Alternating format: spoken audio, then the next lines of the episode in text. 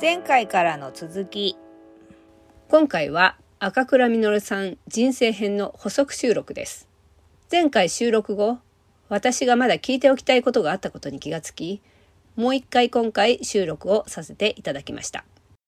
今日はですねあの、先日お話しして人生編でお話ししていただいたところで酔っ払ってそのよなんだっけ酔っ払いのおじさんのところに行ってでお酒しかなくて、でまあそれを飲んで酔っ払って普段喋らないことをまあ喋ってで正は直世の中が嫌いで嫌いでしたく仕方がなくてもうはいくそったれな世の中だと。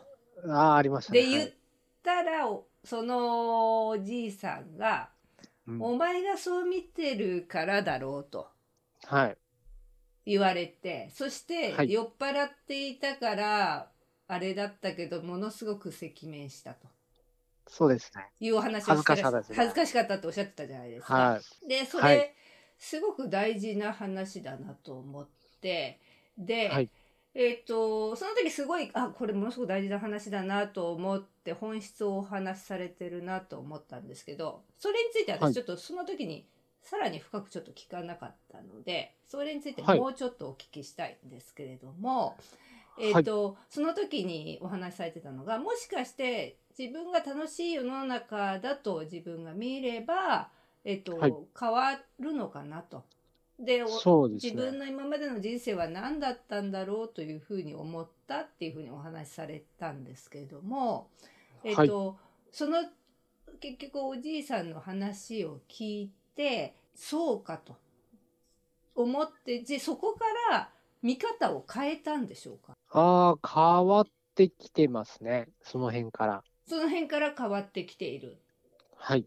そのあのな仕事編でお話しされたねあの生きるとは笑顔と愛でいっぱいにするっていうことにそこってつながるのかなって私ふと思ったんですよね。そのああ、まだでもですうね、ん、そこまではいかないですね。そこまでその時点ではいかないはけい。ども、じゃあその時にすごい恥ずかしいと思ってでそう言われてそうかと思って見方変えてみようとか思ったんですかあのーその頃ってもうなんか、なんていうんですかね、もう結婚もする気がなかったんですよ。全くね。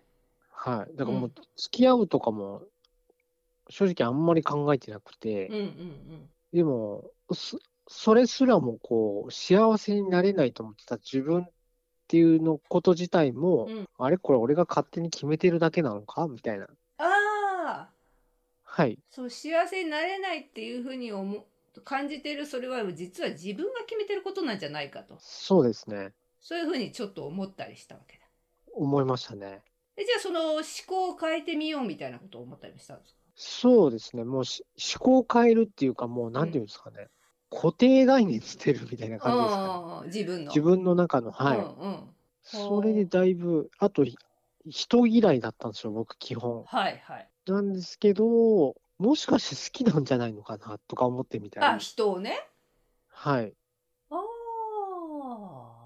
ちょっと自分が今まで思ってたことの逆をちょっと考えるって感じでしょうかねそうですね。あの、嫌いじゃなくて、や、とことんやってみて、ダメだったら、合わなか、やっぱりな、合わないんだな、みたいなうん、うんうんうんうん風な考え方にシフトしたような気がします。ああなるほど。えっとお前がそう見てるからだろうっていう言葉は結構大きなきっかけであるってことですよね。そうですね。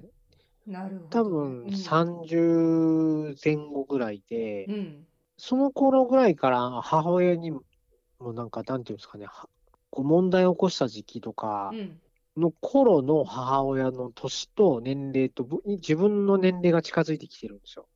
ああお母様がえっと、はいあの事件を起こした頃はいですか？ああ。で、今の自分、未熟な自分と、うんその頃の母親の未熟なうん母親と、うん。がなんか重なって、はあはあ。いやー、あの状況で4人育ててたんだもん な。いや本当ですよね。はいで、はいそれでね、なんかこうう、んやってはいけないことかもしれないけど、こう、母なりに、こうう、んやるしかなかったみうたんいなうんところを思ううんうと、んまあ、仕方なかったなっうーんていう、その、まあ、バカな判断だったかもしれないですけうんどう、んやるしかなかったんだ、みそのたいな。切羽詰まってたのかもしれないとはいかそういう母あのおそうで母すね様のその時のそはのい立場っていうものもなんかこうちょっと考えられるようになったってことですかね。そうですね。だいぶ、それでうん変わってきましたね。お母様に対してのはい。思いが。そうですね。なんか思い出してきましたね。ああそうですか。えっと、はいそれまではちょっとお母様その事件を起こしたお母様に対してちょっとあれですか批判的な感じだったんですか批判っていうか、なんかもう触れたくないことみたいなそこに対して感じでしたね。もうそこはもう触れたくないと。はい。ああちょっとあのそれに関してはちょっと見ないようにしてるっていう感じですかねそうですね。ああなるほどなるほど。だけど自分の年齢がまあ近づくにつれてということとその自分の固定概念みたいなものをちょっと見方を変えるっていうことのきっかけなどからちょっとそういうような感情も生まれてきたっていう感じでしょうかね。そうですね。うんでミソなのが、うん考え方は変わったんですけど、はい。表にはそれ発信してないんですよ、まだ。ああ、なるほど。はい。うんうん。あそこがミソですね、僕の中で。あ、なるほど。内面、自分の中の内面ではなんかちょっと変わってるんだけど、それを特に表現はしていなかったってことですかね。そうですね。ああ、なるほど、はいなるほど。そういうことなんですね。はい。あともうは一い点ちょっと聞きたかったのが、えっと、かなこさんと結婚をして、そしはていお子さんが生まれて、はで、まあ、だんだんあの幸せには自分はなれないと思っていた自分の人生がまあ、だんだんこうまあはためから見てもだとは普通は幸せな感じかなと思うんですけどもそういう形に転換していく時っていうのは、あ幸せだなって感じたんでしょうかねその結婚して子供が生まれて自分が父親になってっていう時に。えーとですね、はい感覚的に言うと、うんもう結婚するって決めたときに、うんうん。もう不幸な自分はないって思ったんですよ。ほ要は、奥さんと一緒になるわけじゃないですか。う。うんうん不幸な僕と結婚するってもう、それ自体発想がなかったんですよ。うん。うんうん。もう、最高に幸せな男になるって決めたんですよ。もうもうその時点です結婚すると決めた時に。そうですね。うーん。で、最高の父親にもなるうんうって、んその時にもう決めたんで、っうんうん。て感じですね。じゃあもう幸せになれないっていうふうなことはもうなくなってたんだ。そうですね。もう捨てました。そこで捨てたって感じですか。はい。なるほど。いけると思いましたね。いけると思ったんだうちの奥さんとだったらと思って。もう奥さんとだったらいけるとはい。思ったんだ。はい。じゃあ結婚してからはもう本当に幸せなそうですね。どんどん幸せになっていった感じですね。自分が決めたらそうなっていったって感じですかね。なんで幸せなんだろうっていう、うん。深掘りしていった感じですね。まさに S q していった感じですああ、ね。なんで幸せなんだろうって深掘りしてたんだ。はい。へえ、例えばそれなんで幸せだったんですそうですね。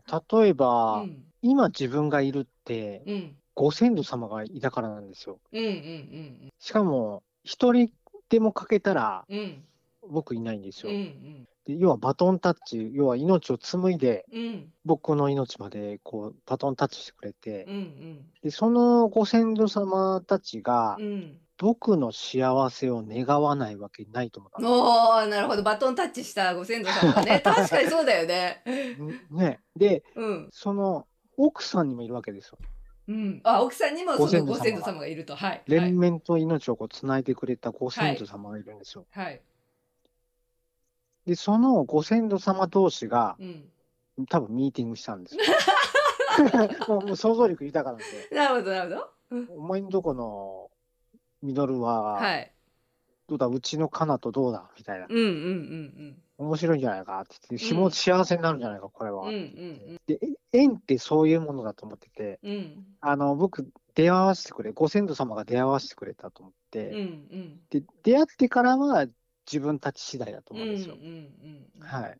うんなので、ご縁ってそうやって思ってて、うんだから、なんていうんですかね、応援してくれてる人は必ずいる。うんうん幸せじゃないわけがないってうんうんういうんうんのがまず一つできたのと、うんあと自分、僕よく感覚的にですね、はい自分ってどこにいるんだろうってなるんですよ。 自分ってどこにいる不思議ですよね、 これ。うんはいはあの、いうん例えば、うん体って細胞でできてるじゃないですか。うん細胞ってどんどん生まれ生まれ変わるんですよ。で一番生まれ変わるのってう、んあ遅いのって骨なんですよ。うんうん若い方だと1年、うんうんお年寄りだと1年半ぐらいでうん骨細胞が全部生まれ変わるんですね。うんうんで、他の細胞はもっと早いんですよ。うん半年とか何ヶ月とかで変わるんですけど、うん自分どこにいるんですかうね。んなるほどうん 自分って思ってる自分っうんて、自しかも分ってどれだってはい。うで、ん細胞をコントロールしてるわけでもないんですよ。うん自分を形成するのに。うんそれこそ、こう、細胞の円みたいなのがつながってて、うんうん存在してるだけなんですよ、こうのん体。うん僕ってどこにいるんだと思って。うんなんか奇跡なような気がしてきて、うんだから幸せみたいな。なるほど。このすごい奇跡、この奇跡が起こってること自体がもう幸せであると。そうです。いや、でも本当そうですよね、それは。はそうやって幸せをどんどん突き詰めていって、もそううです結ね局現在存在していること自体がもう幸せなんだってことですよね。全肯定ですね。い。そうですね。うーん。もう息子たちがう僕らを選んできうて、んうん。来てるだけでも幸せだうし、ーん。なんですかね、この生きているう、ん朝目開けて、うん。あ、生きてるな、今日って思う時あるんですよ。はあ。なんですかね、この、僕の意思じゃなくい生かしてくれてるじゃないですか。うんうんうん、そうね特に生きようと思ってね夜寝てないからね、そうですね。もうあの、極端な話、心臓がもういいわ、もう疲れたわってなったら終わりじゃないですか。は確かにそうですね、ねそうかじゃあ結婚してからはもう本当にじゃはあ幸せっていうの工程で生きてらっしゃったってことですよね そのそうですね。でそれで仕事編のところでね心臓発作が起こったはい時に、。あ、起きましたね。はい。自分自身は死ぬのが怖くないと思っていたのに死はいにたくないと思ったっていうふうにおは話いをされていて、はい。そのすごく幸せな生活をされていいてもう、はいそれでもうその死ぬのが怖くないと思っていたっていうのはそれはその、まあ、自衛隊に入られた時にまずその、国に捧げるという先生をね自分の命をもされていたから、あのそういうことはもう決めていたので死ぬのが怖いっていうふうにはもうその時から思っていなかったんだっていうことをお話しされていたんですけれどもその感情っていうのは、そのそういうふうに幸せで生きている時もまあ死ぬとはあんまり思ってはいなかったかもしれないですけども死ぬのが怖くないっていうのはずっと思ってたんですかねそれ。ああ、逆にですね、僕結構、いつか死ぬって頻繁に考えてるんですよ。いつか死ぬと頻繁に考えている。はい。普段から考えてますね。あもう結構死ぬってことは結構隣り合わせにあるってことですよね。そうですねあ。でも逆にみんなもいつあか、いつかすぐ、いつか、もしかしたら今日死ぬかもしれない。うん誰かが今日死ぬかもしれなそういですねつもりで、っうんていうのを結構頻繁に考えます。それはあの二十歳の時にそもそも死のうとしてたわけじゃないですかはい。もう前々からそうなんですかそれは、えーとですね、厳密に言うと、こっち北海道から東京の方にうん来うて、ん僕、じいちゃんが大好きなんですよ。あおじいさん実のおじいさんですよね、はい。はいで、要は育てのお父親みたいなもんなんうんですよ。うん何十歳離れてるのかな、もう相当離れてるんですけど、うんはい要は多分死に目に会えないって分かってたんですよ。おじいさんはい。はいで、それもしょっちゅう考えてたんですようん。うんで正直、こう、それがもう多分悲しうくんうて、んこう泣いたりとかう、んでも俺はこっちで一生懸命やるって決めて、はいっていうのがあるので、うんなんかそれもあって、こう、普段から考えてるみたいな。ああ死についてねはい。はい、そのおじい様の死っていうことも考えるし、自は分い自身の死っていうものもはい、結構しょっちゅう考えていると。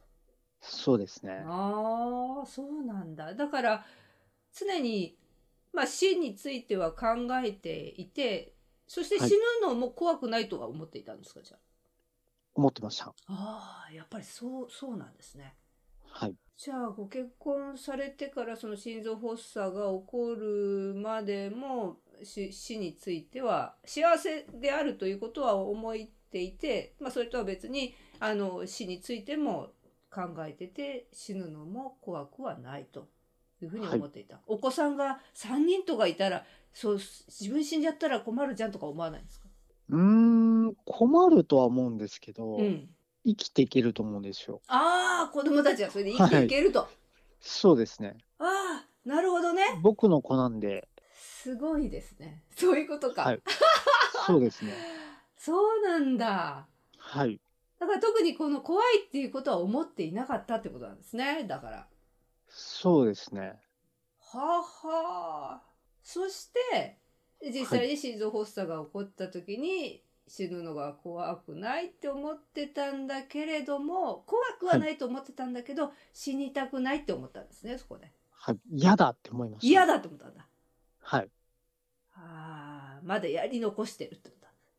うーん、やり残してるとかっていう感覚ではなかったんですけど、はい。とにかく今じゃないあ。今死にたくないって思いました。今死にたくないって思ったんだ。はい。はあ。なんかその時にの、あの、覚悟とかう、ん。うん。って普段言ってるのって、所詮言葉だなと思いましたね。あ あ、なる覚ほど。悟なんて、本当その時のその瞬間になってみないと分かんないことなん実で際にはね。俺は死は怖くないとかうん、って言ってるだけじゃないですか。うん。あの感覚、うんそ、の、それが分かった瞬間。ああ、実際に本当に死にそうになった時にね。言葉くだらない。いや、なとにかく死にたくない。 なんか、なんかああると思ったんですよ。でもそこ、うなん、かうん違和感はあったんですよ。うん、なんでこう思うのかなとかも、なんかこう、ありながらも、うんとにかく死にたくないみたいな。なんでこう、そんな風に思ってるのかもわからないんでうすんうけんうど、んうんうん。ただただなるほ、ど今死にたくないっていう感じでしたね。そういうことですね。はい。わかりました。はい。なるほどです。いや、そこのところを、あの、聞きたかったんです。いやー、ほんとね、あれが、本当に、なんていうんですかね、今の原動力ですね。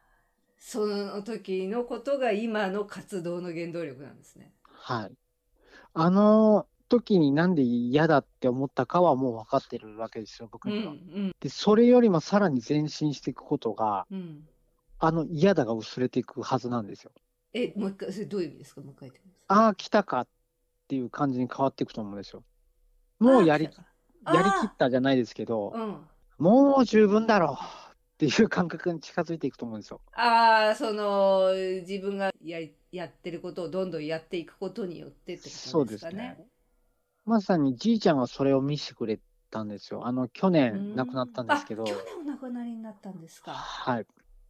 おじ様はおいくつでお亡くなりになったんですか96ですね。ああ。干支でうん、うんすごいですね。天寿を全うしたと思ったんですよ、僕。おじい様はいも、周りの人になんか尽くす感じの方。そうですね。。もう死ぬまでそういう生き方だったんでしょううーん、そうですね。それもなんか途中で妹が亡くなった時に僕、か。言葉では直接教わらなかったんですけどうん、、はい。そう、じいちゃんからもいっぱい教わったことあってう、んうん妹亡くなった時うん。うに、んなんかこうみんながうん集まって、ん仏壇の近くで集まって、こう、和気あいあいしてたんですよ。うんうん。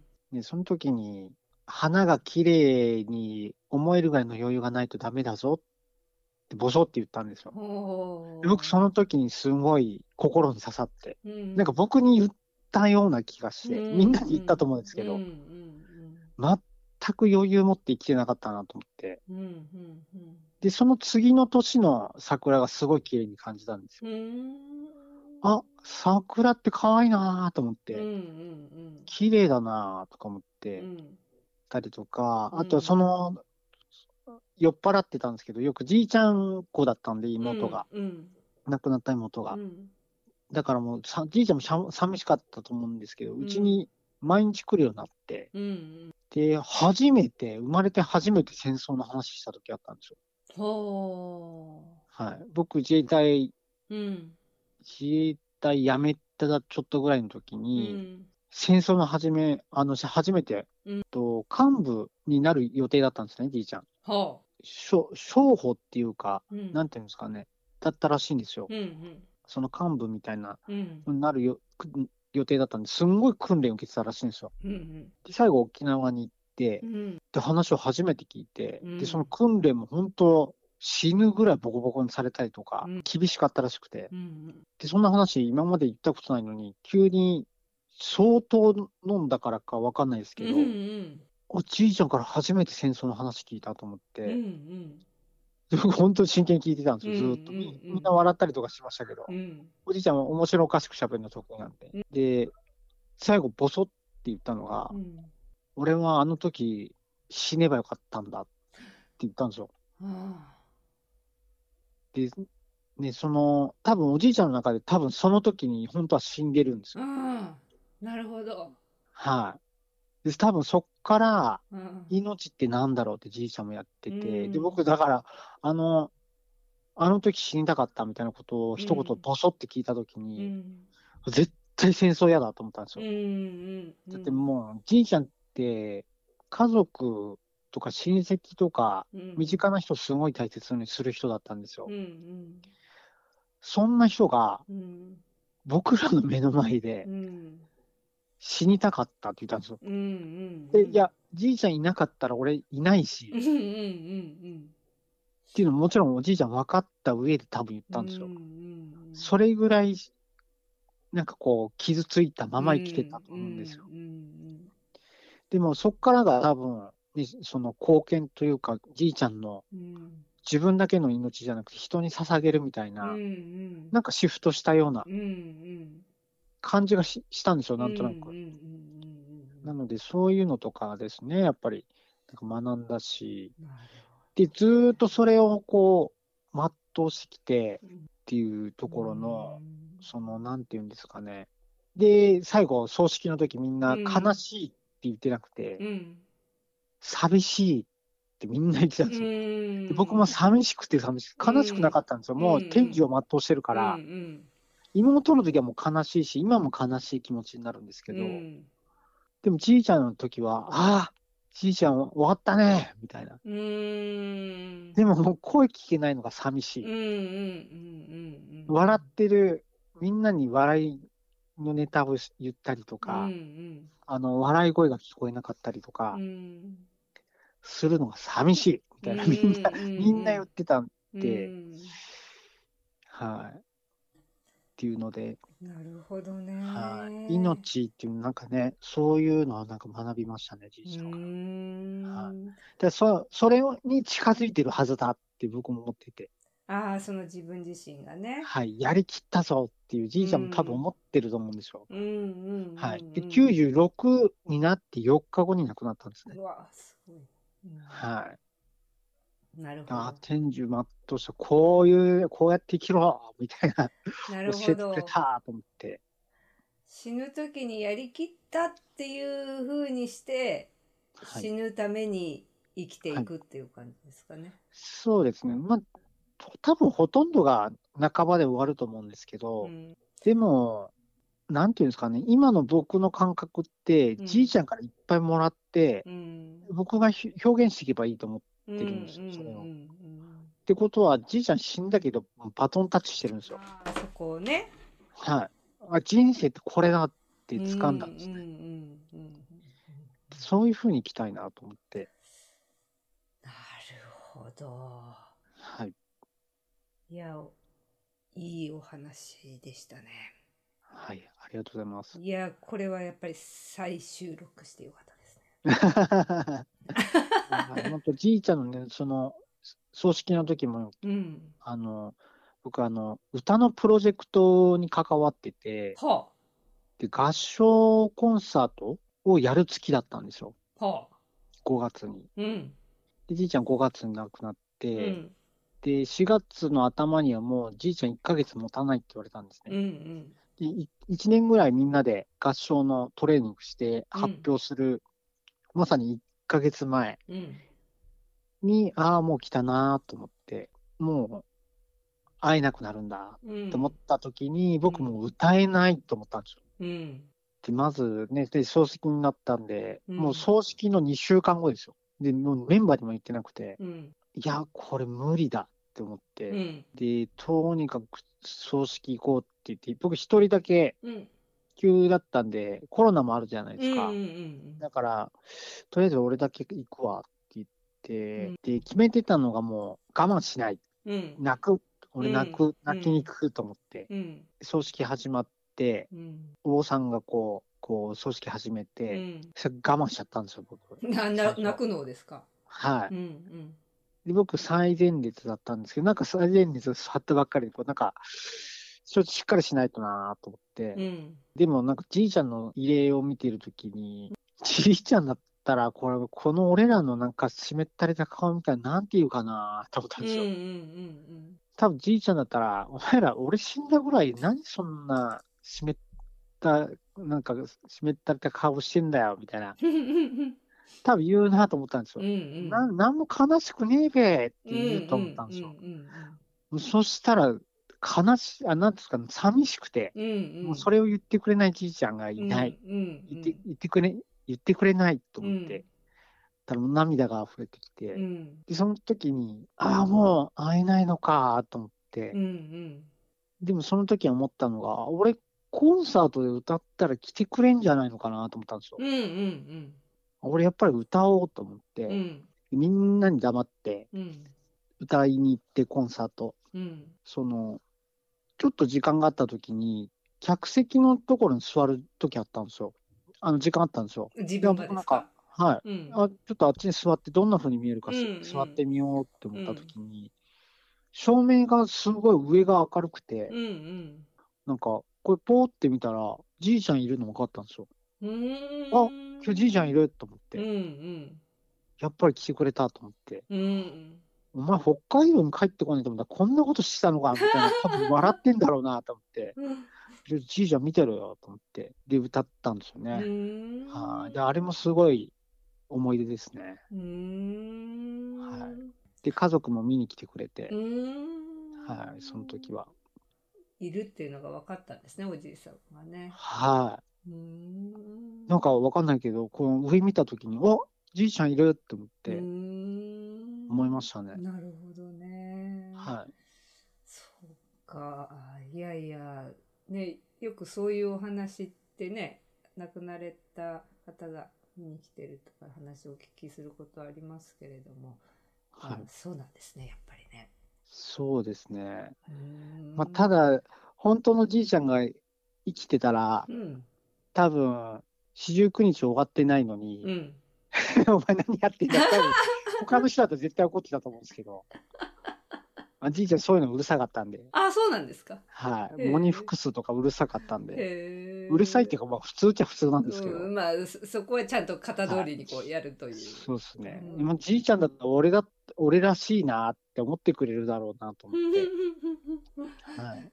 じゃあもう一度まとめというか最後のおは話いという形で再度聞かせていただきますけれども、そういう形でまあ幸せになるっていうことを決めてそしはて心臓発作が起こって、は死いに。たくないっていうふうに思ってそこからまた自分のやりたいことをやるっていう、まあ、生き方に転換されてっていうお話でしたけれどもこれからまあ今ねお話しされて死にたくないっていう感情じゃない形にこれからなっていくんだろうと徐々にはい。もうやりきったっていう形にどんどんに近づくておじい様のようにそういう生き方に近づいていくんだろうなっていうふうにおっしゃいましたけれどももうじゃああれですかねこれからはもう日々を楽しく生きていくっていう感じですかね。